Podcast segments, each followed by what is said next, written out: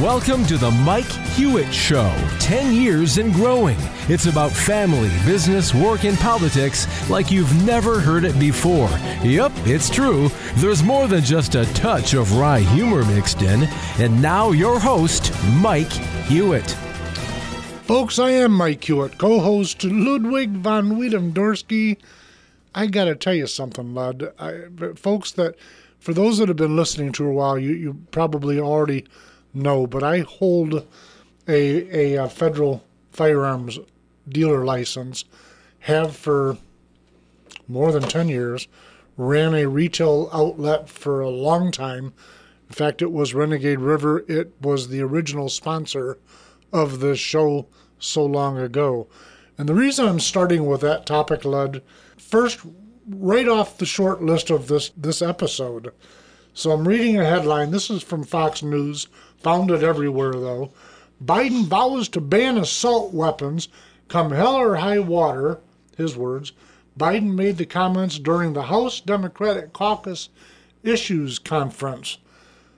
I, I got to tell you something, folks. And uh, listen, first off, you can't walk into a federally licensed store and buy an assault rifle. I just, newsflash, you can't do it.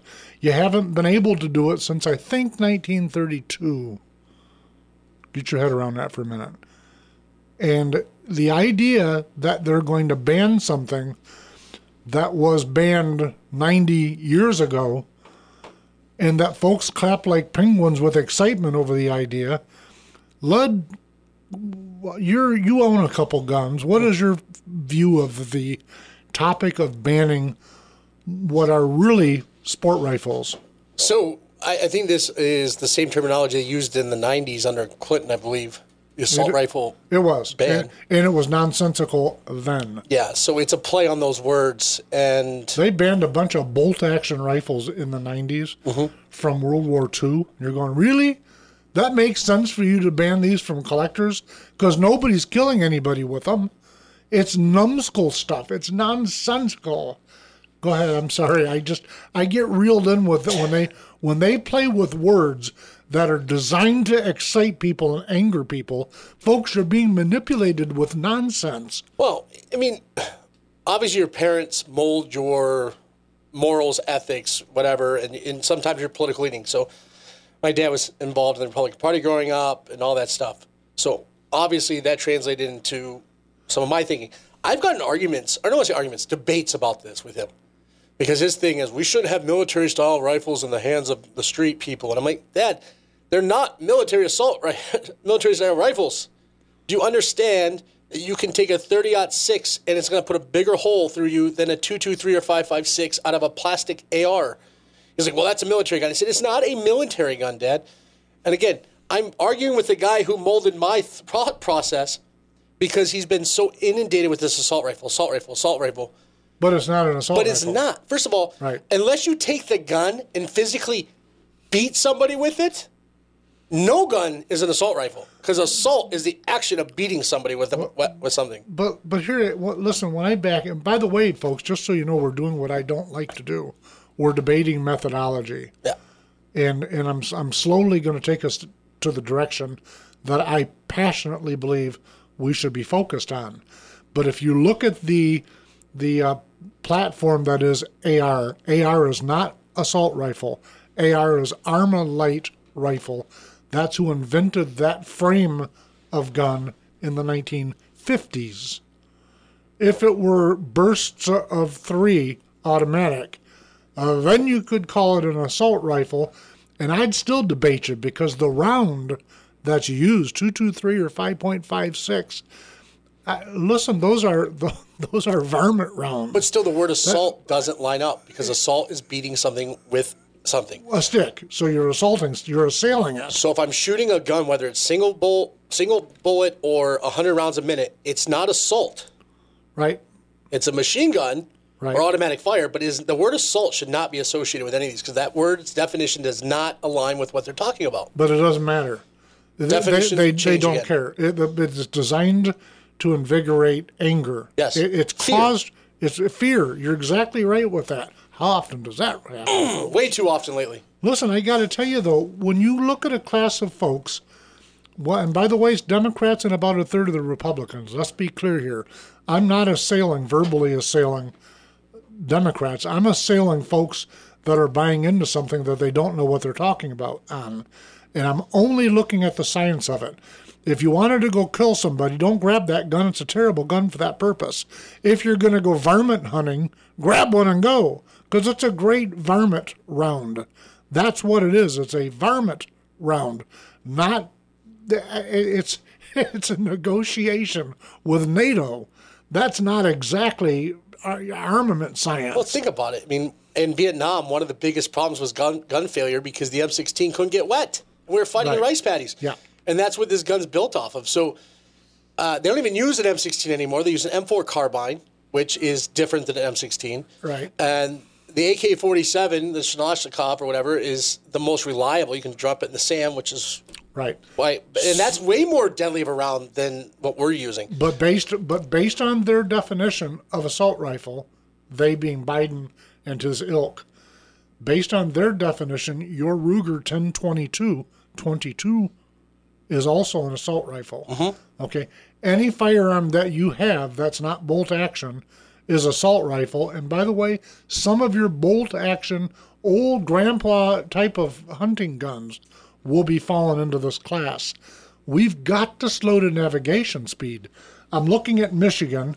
Michigan, because of the angry mob, that's my opinion. Politically, the angry mob on the right busy calling each other names. You're a RINO, you're an establishment hack, you're this, because we only agree on 99% of the topics. So we've got to call each other names and divide because somehow divisionary politics equals, guess what? Loss. I'm just telling you, if you're not doing your politics by addition, you are losing. Mm-hmm. I don't care what side you're on. That's how it works when you have a a democratically elected Republican form of government. That's what we have as a hybrid, and that's how this system works. Politics by division is asking for failure, and 2022 demonstrates it. So, my next article Democrat, Democrats control Michigan for the first time in 40 years, and they want gun control. That's from NPR.org, but you can find it on Yahoo and all over the place in a number of different settings. Can we change that? Okay. They don't want gun control. They, they want, want, citizen. They control. want citizen control. You're right. The fifth time in this calendar year. Twice in the segment. Man, we just had it. We're going to break. Holy smokes! I'm just telling you. Listen, what we've got to be talking about is methodology. Um, that's that's all they want us talking about. The reality of it is, all of these guns, including the sport rifle named Armalite rifle, all of them existed in the 60s and 70s when I was going to school. Okay? Every hunting season, every hunting season, including spring for varmint, every season had kids bringing their guns to school. And after school, they'd go hunting. Many old schools have shooting ranges in the basement. Most of them do. Most of them have shooting ranges either on premise or in basement because they used to have gun classes, and from that you'd have respect for what a firearm can do. By the way, it's only called a weapon when you're using it to hurt something. Mm-hmm. That's just so just just to get that art. I, I, but the the fascinating thing about this is that the more the left has taken control of us as a culture, things like guns become more of an issue. They weren't an issue when almost everybody took them to school. Suddenly, they are an issue and they're what's hurting people. But the guy, the folks, it's the people hurting people.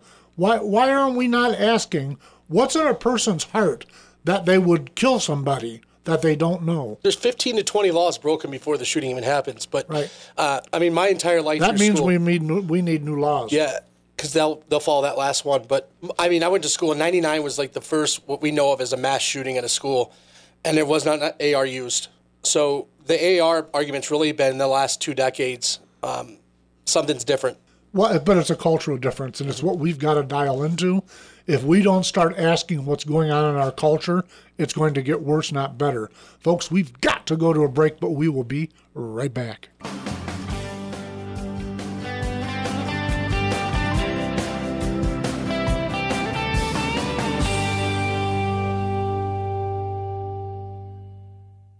The Enigma Report with Mike Hewitt. Most political enigmas are the result of unintended consequences. China is a military, political, and economic powerhouse bent on making themselves the absolute ruler of the world. Just two generations ago, China began their transformation from hermit to world superpower. Spy, threat, more spies, more threats. They've got soft power down to a science. They've invested deeply in driving American academia and media hard left. How? Nixon reached out for market share. Carter was peace through appeasement. Clinton, our best technology and trade for more market share. Hunter Biden, money for access. President Biden, who knows? The unintended consequences of misguided and self ingratiating U.S. Chinese policies have dropped us smack dab in the middle of another Cold War that could easily find fire. Buy American! Find the Mike Hewitt Show on Spotify and Apple Podcast. Listen, Ludwig, everybody, I, the reason I wanted that piece right there in the middle of this conversation about gun violence, by the way, all of my guns are butt lazy. None of them do anything. The people that might get a hold of them are a problem. The guns themselves are not. Mm-hmm.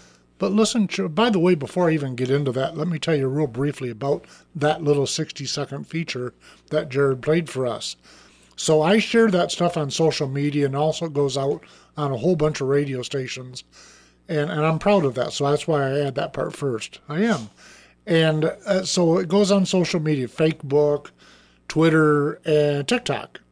Now, I've noticed on TikTok, if I run a 60 second spot that's highly critical of our U.S. government, it gets a lot of views. If I run something that's critical of China, that particular one got three views, and I'm one of them. so it sounds like China does not like criticism. Well, their algorithm's definitely picking up on something. Well, listen. Normally, when you put something on TikTok, take I don't know if you've done this, but it takes four or five minutes typically for them to approve it, and then it starts getting views. Mm-hmm. This one, it at the several hour mark, I realized that it it was not getting out of the gates, but. It, it's kind of it's kind of sadly funny how I'm relating this to the gun circumstance. It it isn't. This is my personal belief. I've told you up front. I'm a federally licensed gun dealer, so yes, I've got a dog in this hunt. I look at this through that prism. But I ask the bigger question what's going on with our culture? And I would submit to you that Instagram and what's the one? Snapchat? Is Snapchat. that the Tell us about Snapchat.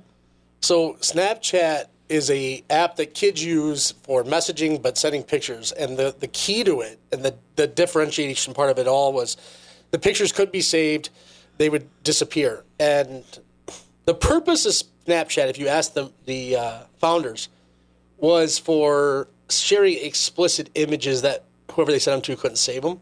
Right. That was actually the purpose of its founding. Uh, so we've got 13 year olds yeah. sharing sexually driven pictures and the parents have absolutely no control. Whereas, whereas my daughters that are now in their 30s and 40s, when they wanted to watch something on TV, dad or mom could say, "Yeah, that ain't happening." Mm-hmm. Now they're sitting out. Now the folks that the, the young people that are 13 nowadays, 12, 13, 14, 15, etc. They can be off in a, in a side room looking at all kind of graphic stuff that disappears. They can be publishing their own privates, if you will. Yep. And poof, it disappears. The parents have been taken out of the communication leap. Folks, I submit to you, Lud, this is your topic, so I won't I won't be riling you. But but listen, I gotta tell you, it's a fascinating thing that we're willingly taking ourselves as parents out of the loop of carving out what tomorrow's culture will be. Go, Lud. So the problem is that 13 is now really that, I guess, age of consent based on social media standards. So when my oldest, I, I let him get Facebook. I invited the friends, Uh, and it was all family, and yep. unless they're a really, really close family friend. And then my daughter got a little bit older, and her mother let her get this some of these things like Snapchat, and I was furious about it.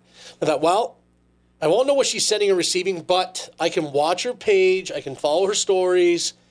Well, I was talking to my high school team I coach, and these kids are like, You're not seeing what she's posting. I'm like, What do you mean? I watch her story. They're like, Coach, come on now. I'm like, What do you mean? What, come on now, what? there's a private story. I said, what? They're like, yeah, that she can post stories that only certain people see. I said, so you're telling me that although I think I have a visual aid on this, I have really none? And they're like, yeah. I said, well, I would have never let her have Snapchat until at least 16. Because my feeling is at 16, they can drive, they can go off on their own, they can do things I don't know about. I can't keep an eye on everything. And it's not about being a helicopter parent because I'm the furthest thing from it. It's making sure they're safe and they're getting the right information and just being a parent. What you're supposed to do is make sure you keep them out of harm's way when possible. Is Snapchat a, ma- a magnet for pedophiles I don't know. pretending to be children and sharing pictures? There's a way? lot of bots. I mean, I get friend requests. I have it. I barely use it. I, ha- I get a lot of requests, and they're all fake women profiles. right. and I just delete them because one, I don't need somebody sending me a picture and my wife seeing it and I didn't expect it and didn't know it, and that's just bad. That's bad karma and bad juju, in my opinion. I don't need that. So I, I don't. But I hear the you say it's great. It's better for messaging. And I'm like, well, what's better than Apple messaging or Facebook Messenger? Why is it so much better? It's because it disappears. Right. Ironically, I was at a political event, and I won't say who it was, but um, I challenged somebody for a position, and I had a sitting political official Snapchat me. That was a bad idea. You shouldn't have done that. And I'm like, why would they Snapchat me that? Because it disappears. It went away. right. There's no proof of it. Right. And I'm like, wow, even at that level, this is happening. I guess I guess Hillary didn't get the memo on Snapchat. Hillary Clinton. Yeah. She, Or Hunter she, Biden. She got a lot of memos. Took her a lot of time to delete them. Well, Snapchat had been gone instantly. Yeah. But this is fearsome because I uh, the video that brought this up. I love watching reels. They're rabbit holes. You end up watching them for like an hour, hour and a half. You don't realize it. On TikTok, you mean? Well, I don't watch TikTok. I really try to stay away from TikTok. I watch more on the Facebook and, and Instagram. But uh, one of them was about this Snapchat thing that they're controlling. Social media is controlling what your kids are now seeing. Where Right. when we were kids, like you said, it had to appeal to the parent as much as the kid. Right. Because I know when my kids are growing up, if I didn't want to watch it, they weren't watching it. If I didn't think it was appropriate, they weren't watching it. Now the control is as simple as do I let them have a phone or not? What do I do there? Because if I need to keep in touch with them, I have it where my kids, especially my youngest, has to have me approve every app. But somehow my daughter got away without doing that at one point. She outfoxed you. Well, I didn't know it. Listen, I know her, I didn't know she was getting these apps. I know, I know her, and she could easily outfox him. I'm just saying. well, I found out at the, afterwards it was her mom who approved some of these. She switched accounts on me. yeah. Um, but I at least had that safety feature in. But you don't know what they're watching. My my my niece, ten years old, uh, her mom just posted something about her being exposed to something on TikTok she doesn't approve of. Right. Well, number one, she's ten. Why are you allowing her to use it? Right. And and number two, there's no number two. Just don't let her use it. But listen, that's like the public school argument. So you'll have folks from the from the very right and the very left, by the way, grumbling about public school, and in the middle of the exchange, they'll say, "Wait, I got to go. My kid's getting off the bus." I thought you hated public school. You hate them. They're the enemy of the culture and the people, and you surrendered your children to them. Brilliant. I, I here's what I worry about. We're down to seconds for for this for this second, but the, part that that really concerns me is I look at our culture and I, it feels very fractured right now, filled with angst, very fractured. Uh, in fact, you you were just recently sitting with my wife. We were talking about um, uh, NASA shots. When I was a young, it was a big deal. Now nothing is a big deal. I mean, absolutely nothing is a big deal. If President Biden was meeting with a foreign leader from a different world, an alien, they would go, "Wow, that was kind of cool. Change the channel." nothing is a big deal anymore. It's because we are so overwhelmed with a perpetual, constant, nonstop run through of sensation, sizzle selling, clickbait nonsense. But what we're not paying attention to because we're overwhelmed by that is they're stealing our children's future from us. That's what's actually happening. We think nothing's happening. It's all the same. It's a big sea of nonsense. It's just not true. Listen, real quick. I don't think adults have a maturity level for this, let alone a 13 year old. Uh, what, for social media? Yes. Listen, let's pick up there when we come back. Folks, we've got to go to a break, but we will be right back.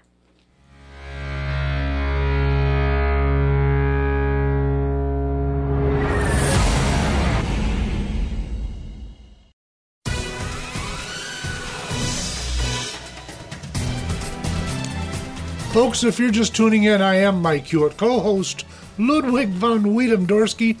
Lud, I still get emails every week what did you call that guy you co? What, what's his name again? How do you pronounce it? Lud- Your- uh, your name, van smooth Wiedendorski. Von Wiedendorski. What a handle. Listen, folks, do me a favor before we jump into the show. Take a look at the MikeHewittShow.com. Find us on Spotify, on Twitter, on a bunch of radio stations all across lots of states. And by the way, if you're listening to us on Spotify or Apple Podcast and your local radio station doesn't carry us, call and complain to them. We need to be there. I'm just asking. Meanwhile, we are broadcasting from our flag station in beautiful Holland, Michigan, WHTC 1450 AM 99.7 FM. And again, let me one, say one more time, it's because we're going to have a snowstorm, but we've got Anchorage, Alaska listening, so they're probably not feeling my pain. Welcome again, folks, up there in beautiful Anchorage. Lud, when you and I went to break, you left off right at a really important part. I got to drag us back to that point. Say it again. So I don't think that adults have the mental maturity to handle social media, let alone a 13 year old. I, I listen. I tell you this, it's a fascinating thing. In fact, I, I got a couple couple topics I want to drag us through on that topic. When I look at the political arena right now, I think the political arena has been focused on by people with ill will. Both sides of the aisle, by the way, just so you know. This is not a Democrat phenomenon. It's not a Republican phenomenon. It's a cultural phenomenon with people that have a political interest that have been targeted.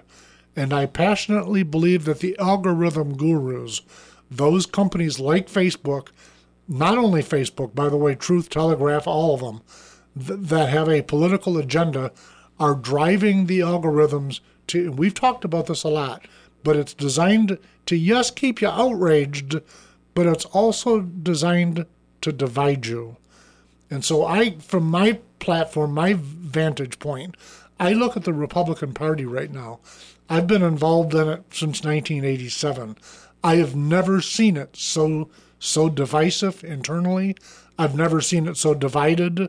Um, there's always been a little bit of a classism between major donor capacity versus grassroots. I see them both the same, by the way.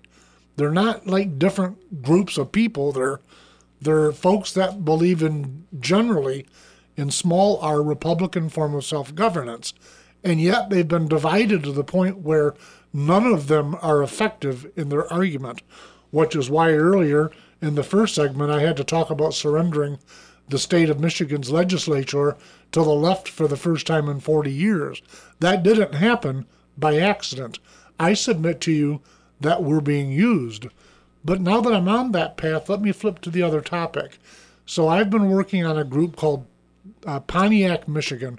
Pontiac uh, Waterford Memories is one of a th- thousands of Facebook groups. This one focuses on 50s, 60s, 70s mostly, some 80s Lud, some things that go back to the late 18, 19, uh, 18th or 1890s or so coming forward. My reason for bringing it up now is that this group has grown faster without anybody trying to grow it than any group I've ever seen outside uh, on social media. I've never seen it before. What it is, it's people that are 40 ish years old and up to as much as 98. There's a big swath. All of them wanting to look backwards. Think about that for a minute. There's Democrats and Republicans because no, there's no politics allowed in the group. But what it is, it's a big, gigantic swath of folks from all ethnic background, all age groups from about 40 up. There are a few young people. Most of them are older, going, Holy smokes, the current circumstance in the United States scares the bejeebers out of me. And I find fond memories that makes me feel better to think about what life was like at the Big Boy restaurant in 1975. I use as an example. I, I, I tell you that, Lud, because you made me think of it again when you said we're not, my words now, we're not mature enough for social media. Mm-hmm. We allow ourselves to get sucked into nonsense and there's a lot of people going hit the air brakes.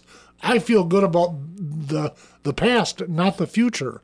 That little thing to say is is scary to me. What say you, Lud? Yeah, I mean, so I'm that 40 something that loves the past. And I remember we were, we were eating lunch this week. I, we were heading to pay. I go, you know what's funny about that old picture of, Ru- of Russ's? That it makes me feel like I can taste the food from that era. And it was so much better. Like Russ's the- Russ's Family Restaurant's a local yeah. state West West Michigan outfit. Yep, So and- just so, so folks know what we're talking about. The idea of a milkshake from that period, just even as a kid in the 80s, is like so much better than it is today. it was bigger and made with better product. and then you said that to me, and I go, look, well, right there's a cappuccino machine. They put a bag of powder and they run water through it and charge you twice as much as if it's handmade. So things have definitely changed, and some for good. I, I think that's it, uh, not arguable. There's good changes that have happened, but we can. I always feel like I'm turning into the old man who's sitting in his recliner, like You- the Archie Bunky, Yeah, Bunker guy, you who's just it. always angry. Yeah, you made it. Listen, I'm not angry. I'm I I fear for my grandkids. Part of it goes to Snapchat, by the way, because they're a perfect snapshot of our culture. I, I know I've touched on this before on the radio, but I got to go there again. If you go to a place like uh, Ludington, Michigan, Mountain Home, Arkansas, there's places in every state where you can go and there's an old community, and the buildings were big, solid built, built of big, gigantic stones or gigantic marble and brick. And now they're mostly made out of aluminum and stucco. They're pole barns with fancy fronts on them. They're, they're Snapchats. They're not meant to last long Well, we're a throwaway society. but that's where I'm going with this. We've become a we've become a culture of temporary. Mm-hmm. So it, the seven to ten day news cycle it can be a crisis. People on both sides of the Great Divide think if that happens, the world will come to an end. And then seven days later, nobody even remembers what you're talking about. you go, wait a minute, how did what happened to the world was ending? It gets to the point where you go, wait a minute, they're dragging us through their, and I'm not blaming it on news media, by the way, because it's our fault if we allow it to happen. But nothing like watching the Apollo mission. Nothing is a big deal anymore. Everything is temporary. Everything is like a Snapchat that's going to disappear in X time. And that's a very concerning statement to say our culture is like Snapchat. But it, that's true too. Like the, the removals of the General Lee uh, statues, and even I mean, Trump joked around about them wanting to rename Thomas Jefferson Memorial at some point. They really did go after Thomas Jefferson and George Washington. That they don't want history's taken out of school, so it's about what is in the now rather than what Part was of- in the then. Part of that, though, is revolutionary. That's a little bit of a different topic. If you, we see it even even in Iraq. We we've seen it throughout our history.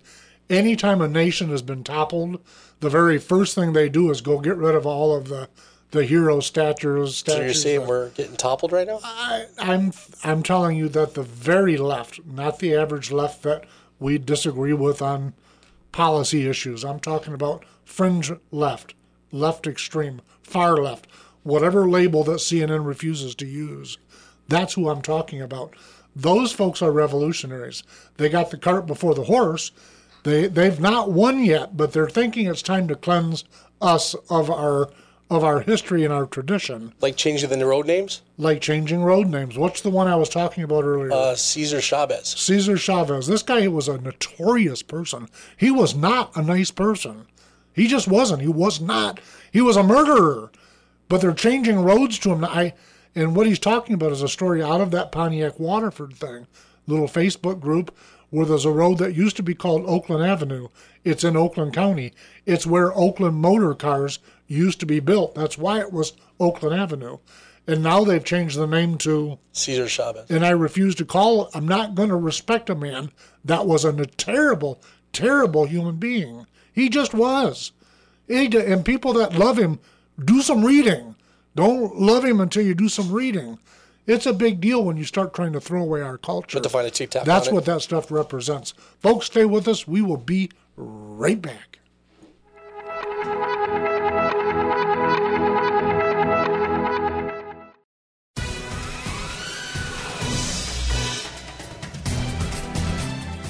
Listen, Lud, we've got to change direction before we run out of time. I, and this is a topic I just got to cover. This is from AmericanWiredNews.com. This is their title, not mine. Teacher with prosthetic Z cups placed on leave from class accused of dressing like a man outside work as a public school. And I here's the problem the reason I want to bring this up. Forget the concept of Z cups for a minute. And by the way, I don't know whether this person is male or I have male or I have no clue. I don't care by the way. My question is is and, and I'm and I'm by the way I'm this is an earnest question, it's not rhetorical.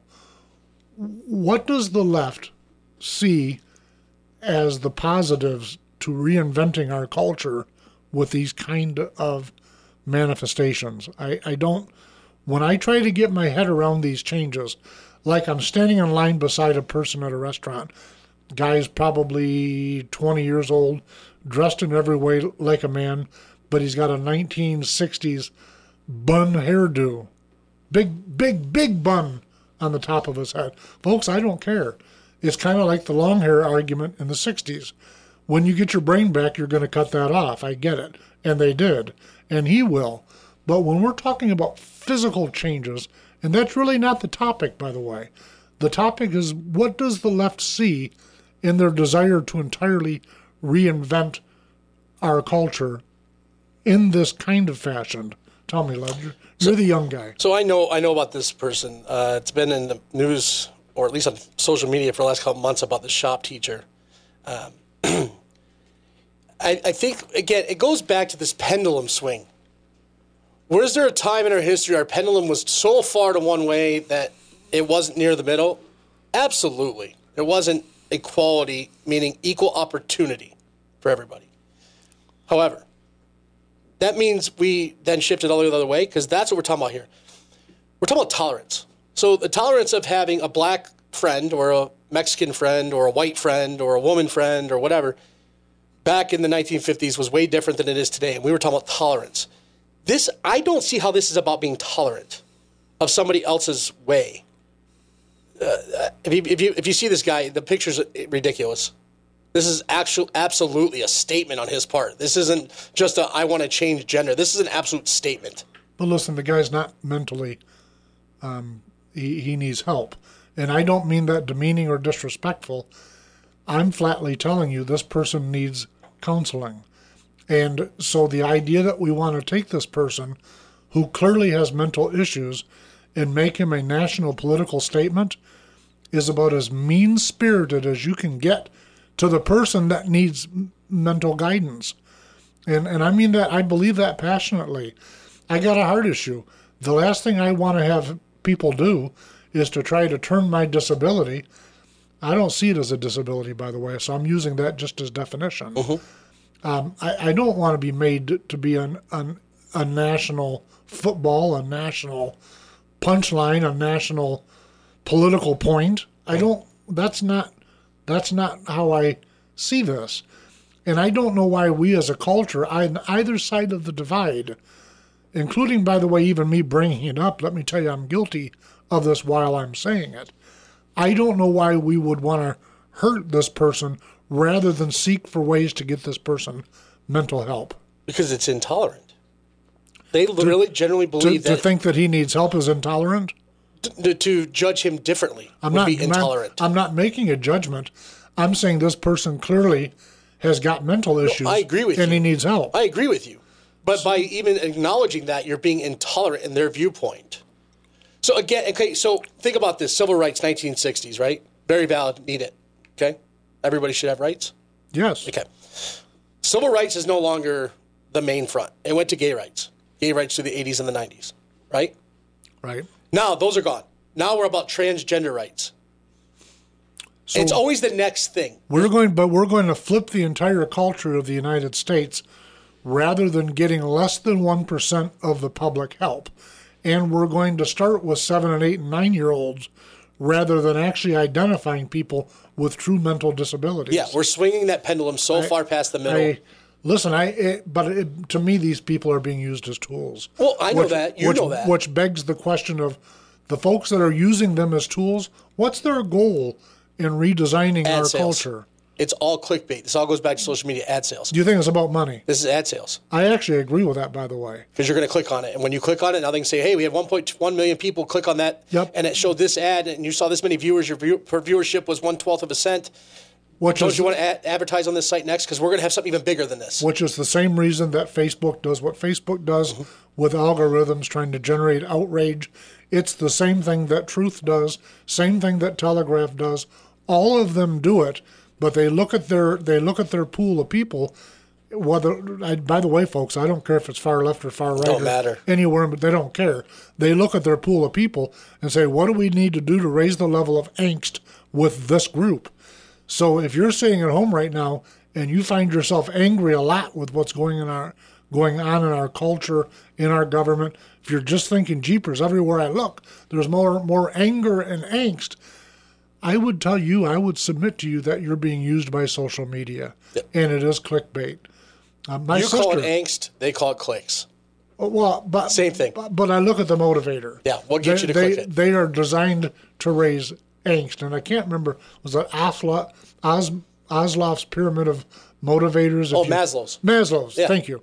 If you look that up on Google it and look at it and line that up with how you interact with social media, but be honest with yourself, you'll find out what tools they're using to manipulate you, how you're being outraged about things that, like I said, everybody's hair will left and right.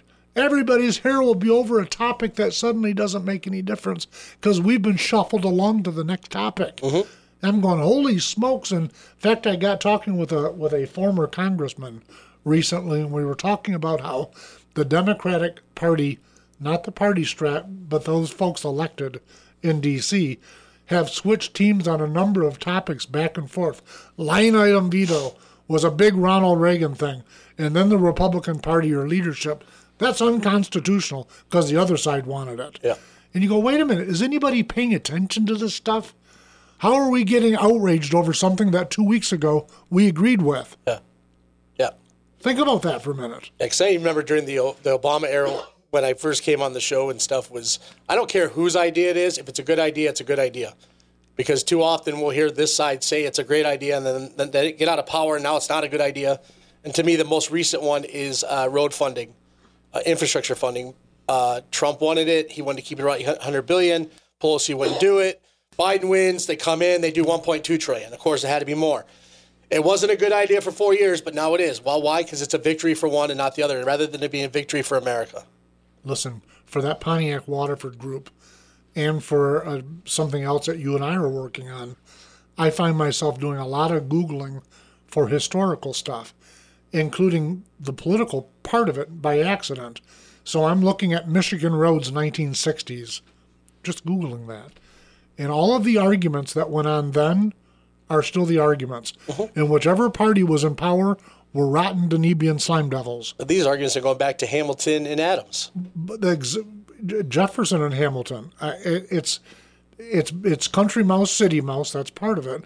The other part is is whoever's in power is at fault. Mm-hmm. And, and by the way, I think the Democrats, on that note, have gotten out over their skis right now because they've to them kudos to them, they've gotten control of it. But as we approach the presidential year, and the roads get worse and the violence, like uh, Lori Light, Lighthead Just going to ask you about that. down in Chicago. She was on the list, and I don't. Well, we can just get to her right now. Lori Lightfoot, I, we call her Lighthead, loses. She come in third Yeah. in a multi. She's the sitting mayor, comes in third, and Miles Bauer. I I we messaged on our little message group, and his response back was, "Don't be too excited because you you know what she's going to be replaced with might be as bad or worse." This is like toppling a regime, like the Iran Contra affair. And down there, we kept toppling regimes until we couldn't. It's kind of like the new the new Republican Party Yeah. is worse than the old Republican Party. It's a fascinating oddity to me. Yeah. So they say the establishment held us out. Now that they're in power, they're holding everybody that they disagree with out. So the old adage, meet the new boss, same as the old boss. Yeah. Some of these things are human nature, which is why they're the same no matter how far back in history I try to find topics, and it's the same over and over and over. Well, I Human hope- nature does not change. I really hope Chicago makes a good decision because I'd like to go back there. I like Chicago. You tell me when Chicago has made a good decision. You got well, just I got a couple hope. seconds. I got hope. the the Daley Machine was not exactly good decision making. The city of Chicago is Michael Jordan was a great decision for Chicago. Because it wasn't controlled by the Chicago unions. Listen, folks, you got to do me a favor. Take a look at the MikeHewittshow.com. You'll find on there some links. Please message me. Tell me what you think. Tell me what you wished we should do and where we're wrong. If that's if I can't believe that, but maybe. Listen, truly, truly, thank you for joining us. Be safe, and we will see you next week.